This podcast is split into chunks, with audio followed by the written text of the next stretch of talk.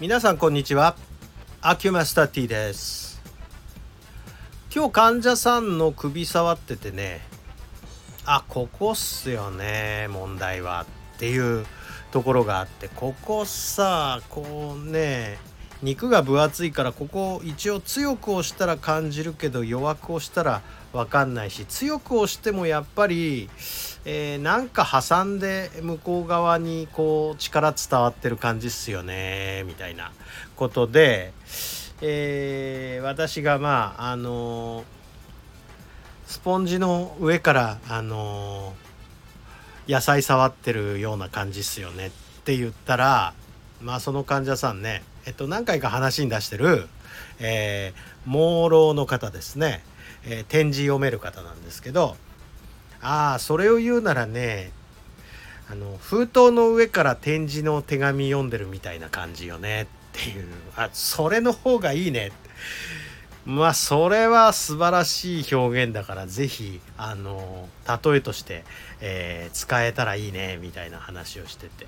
でもそれって一般的なのかな？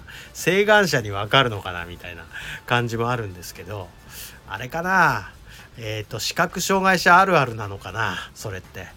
という感じで思ったんですけどあなんかあこれこそ本当に的を射た表現というふうに言えますわね。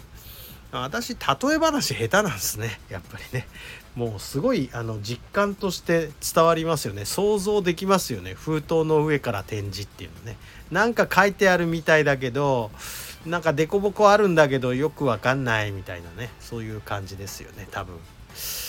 えということで、えー、失礼しましたなんですけど。まあこれをあのそれポッドキャストのなんか話題に使えそうな話っすねって言ったらね。